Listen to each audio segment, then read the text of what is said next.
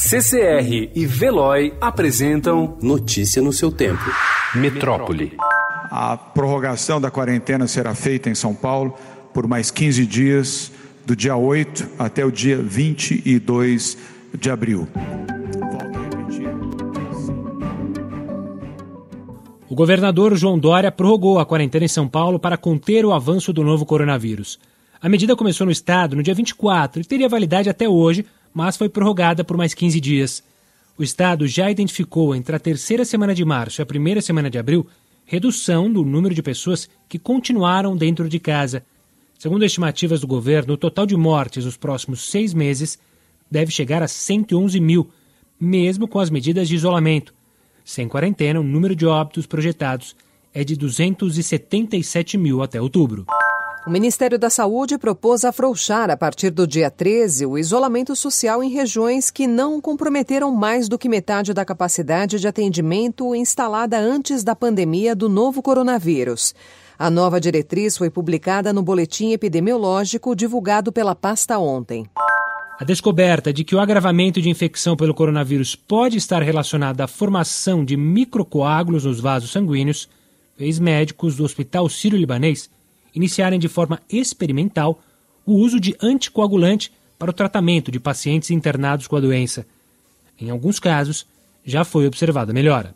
Um remédio usado comumente no tratamento da AIDS e fabricado em larga escala no Brasil tem um efeito promissor no combate à Covid-19, superior mesmo ao da cloroquina, em teste em vários países. A pesquisa da Fiocruz, realizada in vitro, constatou que o medicamento atazanavir é capaz de inibir a replicação do novo coronavírus, além de reduzir a produção de proteínas que estão ligadas ao processo inflamatório nos pulmões e, portanto, ao agravamento do quadro clínico. Os especialistas também investigaram o uso combinado do atazanavir com o ritonavir, outro medicamento contra o HIV. Não fosse o coronavírus, Juninho deveria ter vindo ao mundo entre os meses de maio e junho. Internada em um hospital particular do Recife com Covid-19, a mãe Viviane Albuquerque, de 33 anos, precisou ser submetida à cirurgia cesariana de emergência, ainda na 31ª semana de gravidez, após sofrer agravamento do quadro clínico. Em estado grave, o bebê foi encaminhado à UTI depois do parto.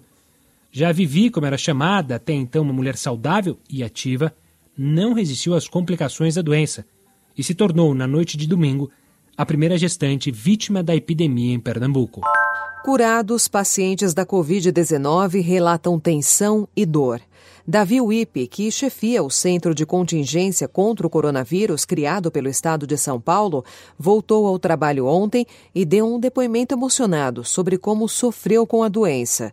Este sentimento de você se ver como médico, infectologista, com uma pneumonia, sabendo que muito provavelmente entre o sétimo e o décimo dia você ia complicar, eu quero dizer a vocês que foi um sentimento muito angustiante.